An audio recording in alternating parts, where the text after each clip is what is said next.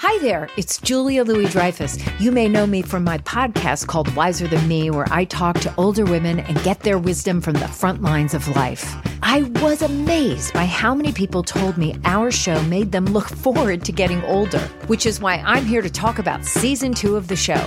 Sally Field, Billie Jean King, Beverly Johnson, Ina Garten, Bonnie Raitt, just to name a few. All hail old women. Wiser Than Me season two is out now from Lemonada Media. This is Merriam Webster's Word of the Day podcast for September 27th. Brought to you by the new Merriam Webster's Advanced Learners English Dictionary, designed for students and teachers of English as a second language. Learn more at learnersdictionary.com.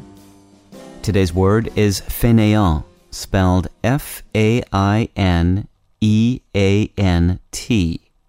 There's an acute accent rising to the right on the E of fainéant. Fainéant is an adjective that means idle and ineffectual, indolent. Here's the word used from A History of Modern Drama by David Krasner. We go on, Beckett like, enacting the rituals that define existence, trapped in an existential spiral, too fainéant to change, doomed to repeat the same mistakes and fall into the same situations. You've probably guessed that the word fainéant was borrowed from French. It derives from fait-nient, which literally means does nothing, and ultimately traces back to the verb feindre, meaning to feign. The English word feign is also descended from this verb, as are the words faint, F A I N T, and feint, F E I N T.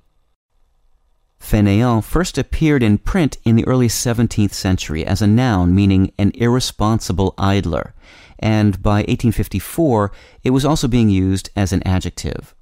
As its foreignness suggests, fainéant tends to be used when the context calls for a fancier or more elegant word than inactive or sluggish.